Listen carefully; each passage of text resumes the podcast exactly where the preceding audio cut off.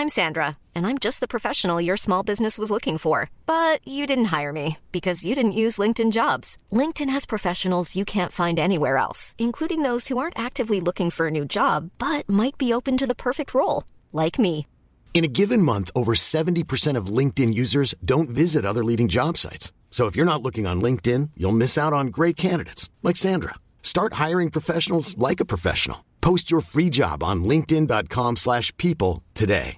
Ready to pop the question? The jewelers at BlueNile.com have got sparkle down to a science with beautiful lab-grown diamonds worthy of your most brilliant moments. Their lab-grown diamonds are independently graded and guaranteed identical to natural diamonds, and they're ready to ship to your door. Go to BlueNile.com and use promo code LISTEN to get $50 off your purchase of $500 or more. That's code LISTEN at BlueNile.com for $50 off. BlueNile.com code LISTEN.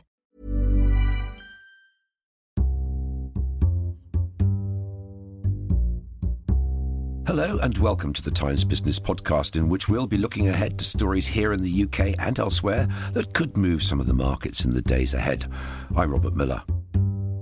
This week, we may not be able to predict the final outcome of the election, but we will take a look at the postponed interest rate decision, the Bank of England's quarterly inflation report, and the unemployment rate here at home in Britain. On the corporate front, we'll be finding out what to expect from a trio of house builders. I'm joined by Richard Fletcher, business editor of The Times, Catherine Hopkins, our property correspondent, and Philip Aldrick, economics editor and columnist for The Times. Welcome to you all. Philip, let's start with you and the interest rate decision for this month. No change, I take it? No, six years it's been at 0.5%. I think it's a safe bet to say that it's not going to be any different on Monday at noon when they announce it. The quantitative easing as well, 375 billion, nothing's going to have changed on Monday. When when do we expect the um, first interest rate rise, Phil?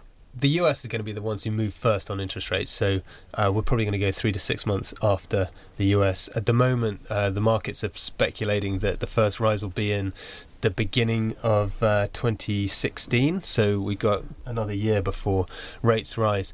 The, that could actually change. Uh, the Bank of England uh, is publishing its inflation report uh, this week, and uh, that sets out its its projections for the economy, its projections for inflation, and those are the two key metrics that they're looking at with regard to uh, when to raise rates. And it's in, and we've seen actually signs that uh, inflation may be may not be as depressed for as long uh, as as the bank had thought at its last inflation report in February. So it may well be that uh, come Wednesday at the inflation report conference, the uh, the signs will be that uh, interest rates may be rising earlier than the beginning of 2016, maybe towards the back end of 2015. Because April's MPC was appeared to be slightly more hawkish, didn't it? it, it yeah, absolutely. There was a there was a very technical uh, comment of how the yield curve was too flat and and what this means is that the uh, market expectations of in future interest rate rises was far too slow in, in the rate of increase. It was more to do with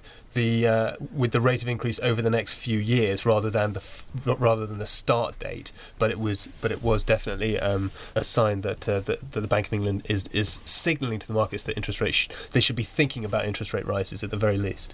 At the same time, do you still think there's a chance that certain members like Andy Haldane could vote for a cut? Well, it's it's looking less likely. The deflation threat seems to be diminishing. We've got oil prices rising. They're, they're higher than uh, what the Bank of England thought back in uh, February. Uh, uh so, and also you've had this bond market rout in across Europe and across the world, and the markets seem to seem now to be discounting the possibility of sort of endless economic stagnation of, of, of non-stop slow growth. So uh, it looks increasingly unlikely that uh, we're going to have a, a, a, rate cut. But you can never count things out because you, know, you could have a Greece crisis or something blows up in the emerging markets. Just one last, just sort of slightly uh, uh left field question. Are we?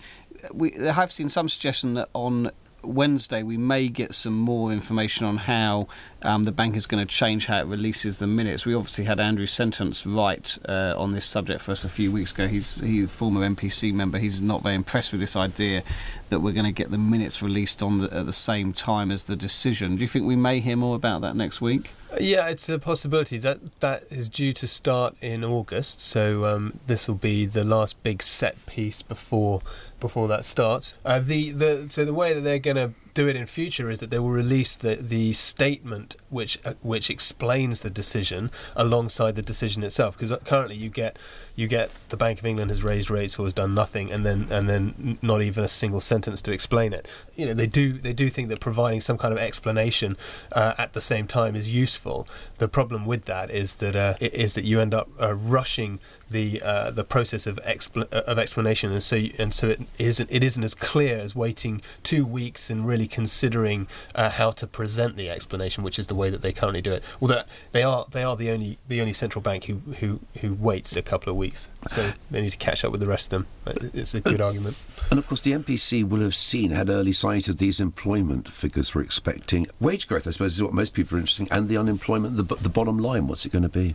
Unemployment five five point five five point six. It was five point six uh, last time. Uh, it, the uh, purchasing manager indices, uh, private sector activity data suggest that unemployment will have fallen by another 200,000, which which could bring it down to bring it down to 5.5%. I mean, we're pretty much at the neutral rate. We're, we're not far above the neutral rate of employment, which would suggest that wages should be picking up now. And and the the, the there was softness in the in the recent wage data, which did uh, raise some concerns. Clearly, if it picks up to 2%, if the annual um, weekly earnings rate picks up to 2% to 2 2.5%, that'll be that'll be looked at reasonably favourably. And again, it would be another reason to think that interest rate rises could be moving closer.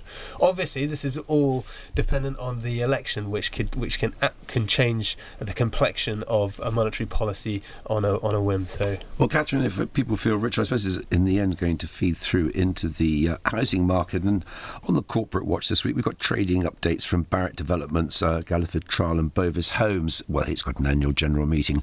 What do you think they're going to tell us collectively about the state of the UK housing market? I think they're all likely to report that sales and demand are still strong when we've got a backdrop of super low mortgage rates, zero inflation, and as Phil said, households are going to start to feel better this year.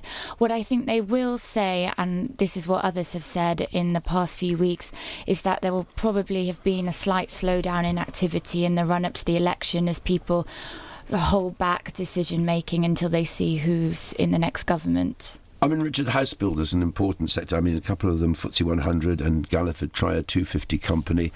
How do you think the market's going to react to the uncertainty in the housing market at the moment? Well, the house builders have obviously performed superbly since they all recapitalised after the uh, financial crisis. In fact, they are cyclical stocks and they can be affected, and the outcome of the election may also have an effect um, in terms of the effect that uh, the, the, London house price, the London market could have if we do see a mansion tax. So it'll be interesting to see uh, this week how they do perform. They're one of the stocks I would definitely be keeping an eye on in, in the aftermath aftermath of the election.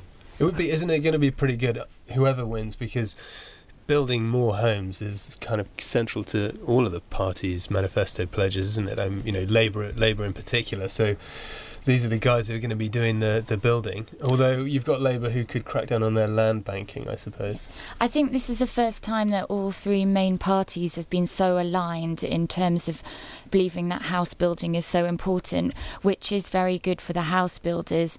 But a lot of them think that their targets are too optimistic. I think the Lib Dems are saying that they're going to build around 300,000 a year and Labour are going to build around 200,000 but last year we only built 118,000 so unless they seriously change the planning laws address our skill shortage then it's just not going to happen. Oh, yeah, because we don't even have enough bricks at the moment, do we? Yeah, we don't have enough bricks. We don't have enough brickies. We don't have enough plasterers. So it's going to be difficult to get to 300,000 homes a year. And because they have these land banks, they kind of they also benefit if they don't build houses, don't they? Yes, yeah, they do, and that that's what Labour is is trying to tackle with its policy of use it or lose it. But it's going to be interesting how that would actually work in practice from a legal background almost comes back to full circle, doesn't it? We were talking about interest rates earlier. If there was this much heralded interest rate decision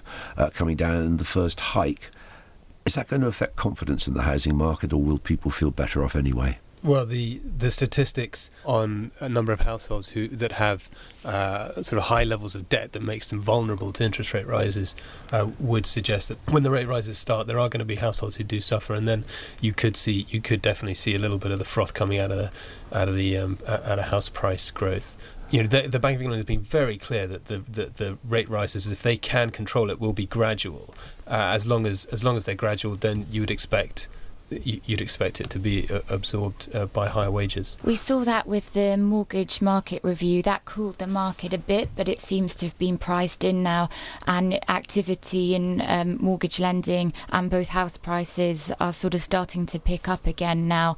And I think if you just had a half point rise, the same thing would happen. It would cool activity a bit, but then it would recover. Some of the surveys I've, I've seen recently, Catherine, have we started to see the rest of the UK sort of overtake London? The froth's come off a bit off the sort of London market, hasn't it? Yeah, especially in prime central London. I think the latest figures show that transactions are down almost 40% in the past year, and um, most sort of outfits are predicting that prices will actually drop in prime central London, and it will actually be the southeast, which will have the fastest growing house prices this year. In terms of the builders, and you mentioned their planning laws, is anything that any of them can really do, any government uh, can do in the short term, or has this got to be a long term thing? I think this has got to be a long term thing. And from speaking to analysts and builders, I think their biggest concern in terms of what could hold back house building is actually the skill shortage. And this is something that you have to go back to sc- schools to deal with and make sure people have the right skills and they don't think that house building is an inferior career to enter. This is where I suppose we get the, into the problem of migration and, and, and skilled labour. As you say, you've got to go back to school. But this has been, Richard, a perennial cry from the CBI every year for as long as I can remember. We need more skills started at basic level in school, and it's still not happened generations later, has it really? No, it hasn't, and uh, we'll always have a debate about skilled labour and, and, and immigration. I mean, the interesting thing about the shortage of bricks is I'm sure we've been writing that story for 12 months, but I, uh, last time I looked, there were still bricks in. Uh, There's still in, life in it. There is, yeah, there is still life in it, like all good stories. Well, the the, the chairman of uh, McCarthy and Stone, I think now. John White, he used to be chief executive and then chairman of Persimmon, which is Britain's biggest house builder. He started life as a brickie him, himself, on the you know carrying a hod and, around. And, so. and, and, Tony Pidgley, who's obviously chairman of Berkeley, again started life on the uh, working on the site. And one more, Greg Fitzgerald, who's actually stepping down. Um, he's going to be replaced in October. He started at Galliford Try as a tea boy over 30 years ago. Well, there's hope for us all. Well, I'll say that from my side anyway. Thanks very much. And just a quick reminder, we'll also be hearing uh, from EasyJet, TUI Travel, SAB Miller, and keeping up with that brewing theme, Marston's and Mitchells and Butlers, they are going to release earnings also. You can check out all those results and the latest breaking stories as they happen on our Business Now live blog. That's at the business pages of our website. And don't forget, Time subscribers can also sign up to our daily morning and lunchtime emails to keep up to date with all the news wherever you are. And if you don't have a subscription, you can get one with a special £1 offer by simply going to thetimes.co.uk. My thanks to Catherine Hopkins, Richard Fletcher, Philip Aldrick, and of course, they're all on Twitter. We'll be back next week. Thanks for listening. Thank you for downloading. To discover more, head to thetimes.co.uk.